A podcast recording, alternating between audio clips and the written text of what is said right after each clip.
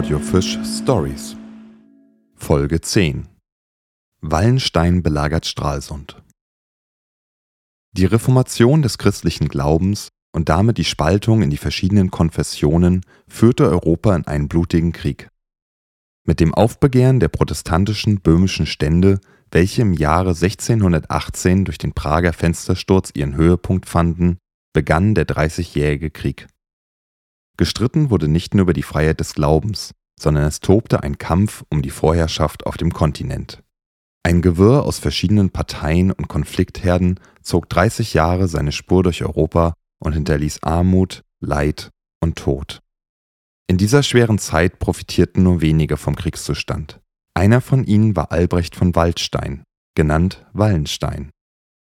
1583 geboren, führte Wallenstein lange Jahre ein unauffälliges Leben als Großgrundbesitzer.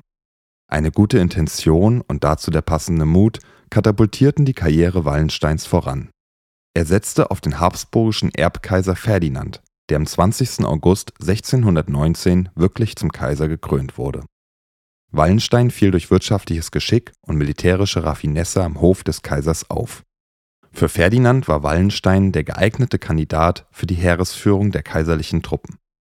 Auf dem absoluten Höhepunkt seiner Macht bestand die kaiserliche Armee aus knapp 110.000 Mann, die vom General Obrist Feldhauptmann Wallenstein angeführt wurde.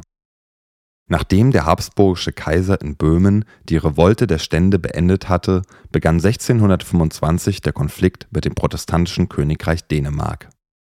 Wallensteins Truppen zogen über Niedersachsen nach Mecklenburg, gewannen eine Schlacht nach der anderen, drängten die Armee des dänischen Königs zurück und eroberten wichtige Stellungen. Da die dänischen Inseln nur über den Seeweg erreicht werden konnten, waren insbesondere die Hansestädte im Fokus Wallensteins.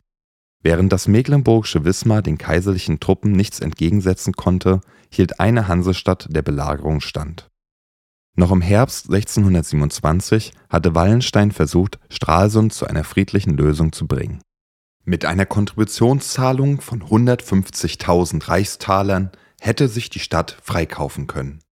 Doch der Stralsunder Rat schlug das Angebot aus. Stattdessen wurden die Verteidigungsanlagen verbessert und Söldner eingekauft. Im Frühjahr 1628 begann die Belagerung der Hansestadt. 15 Regimente hatte Wallenstein nach Stralsund beordert, um die Stadt militärisch in die Knie zu zwingen. Während die kaiserlichen Truppen gegen die Mauern anrannten, versuchte der Stralsunder Rat eine Allianz mit Dänemark und Schweden zu schmieden. Am 28. Mai 1628 trafen die ersten skandinavischen Hilfstruppen ein und übernahmen die Kontrolle über die Stadt. Über einen Monat später trat Wallenstein mit zusätzlichen Truppen selber vor die Tore Stralsunds. Sein Plan war es, die Stadt drei Tage und drei Nächte pausenlos stürmen zu lassen und sie mit Gewalt zu erobern.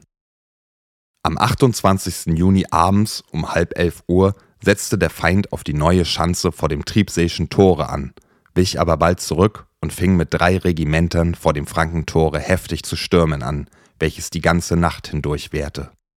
Dieser Sturm ist in der ganzen Belagerung der härteste und größeste gewesen und ließ es sich bei demselben an, als ob die Feinde obsiegen würden, weil die Stralsundischen aus beiden Schanzen wichen, indem sie glaubten, weil aus Unvorsichtigkeit durch einen Funken von den Lunden eine Tonne Pulvers angezündet war, dass unter der hintersten Schanze eine Mine gemacht und gesprengt sei, daher ihnen der Feind, wie sie hierüber in Bestürzung und Verwirrung geraten waren, eifrigst nachsetzte und sie bis an das Tor trieb.